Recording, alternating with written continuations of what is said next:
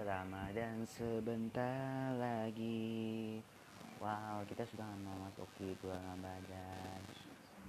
Halo selamat semuanya apa kabar? Semua kami harapkan dalam semua keadaan sehat walafiat. Tidak kuat suatu apa pun.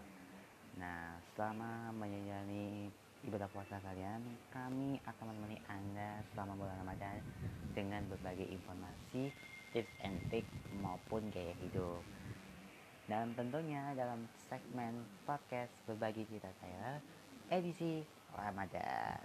Kali ini saya Mardeka Saputra akan menemani kamu selama menjalankan ibadah puasa di bulan yang penuh suci. Nah, episode kali ini kita akan membahas bagaimana sih kita menjaga imunitas tubuh kita selama berpuasa di tengah pandemi seperti sekarang ini. Banyak sekali ya di sekitar kita ada yang lesu, yang tidak bersemangat kalau kita menjaga ibadah puasa. Apalagi di lapangan seperti saat ini nih. Harus lebih bertenaga dan harus lebih lebih untuk berbuat baik. Nah kita akan mengadakan tips. Kita segmen tips and trick berikut ini. Nah yang pertama ini kita akan buka. Ini adalah ada tiga cara nih menjaga imunitas tubuh selama berpuasa di tengah pandemi. Ya, pandemi COVID-19 yang belum juga usai membuat kita harus meningkatkan kewaspadaan dalam menjaga imunitas tubuh. Lalu bagaimana sih menjaga imunitas tubuh saat harus menjalani puasa di bulan Ramadan selama sebulan penuh? Apakah puasa ini akan mempengaruhi sistem kekebalan? Melansir Graveland Clinic selama pola makanan dan pola tidur terjaga, puasa justru dapat memberikan banyak manfaat bagi kesehatan. Nah, selain itu puasa juga da disebut dapat membantu meningkatkan mood.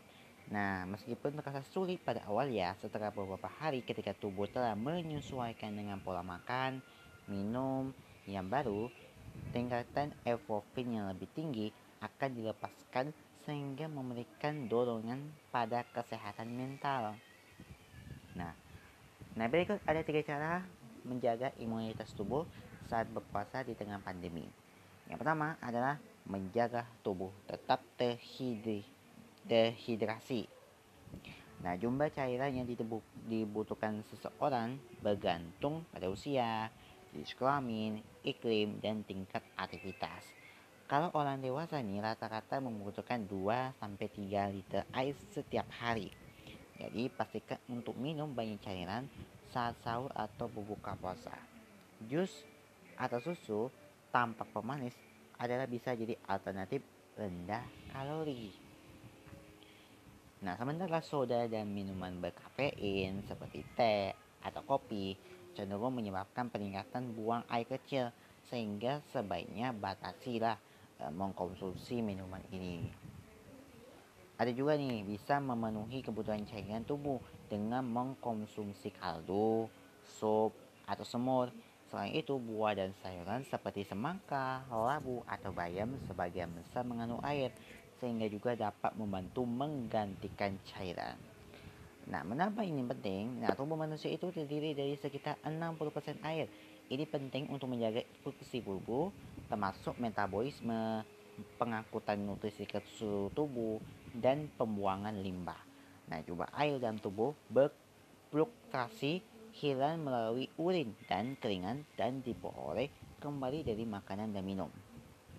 Nah, jika kebutuhan cairan tubuh tidak dipenuhi, makanan berisiko menyebabkan dehidrasi secara berkala saat berpuasa. Nah, dehidrasi ini dapat menyebabkan penurunan berat badan yang cepat, tapi akan langsung kembali ketika kebiasaan makanan dan minum mulai kembali normal. Nah, yang berikutnya ini adalah pilih makanan sehat. Menahan lapar dari fajar hingga petang sering kali menggoda kita untuk memanjakan diri atau makan makanan sebab sadi dan enak saat berbuka puasa.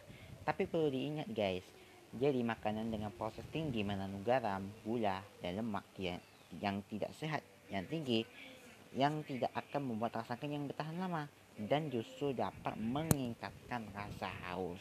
Nah, cobalah segenggam kacang panggang seperti pengganti, sebagai pengganti makanan secara saji atau gorengan. Nah, pilihlah makanan yang dipanggang, dibakar, atau dikukus deh, daripada digoreng. Jika Anda membutuhkan makanan penutup yang manis, buah adalah alternatif yang sehat dengan kandungan gula alami. Nah, mengapa ini penting, guys? Jadi, kebutuhan tubuh itu untuk memproses karbohidrat dan lemak untuk mencapai puncak nah, pada waktu-waktu tertentu dalam sehari.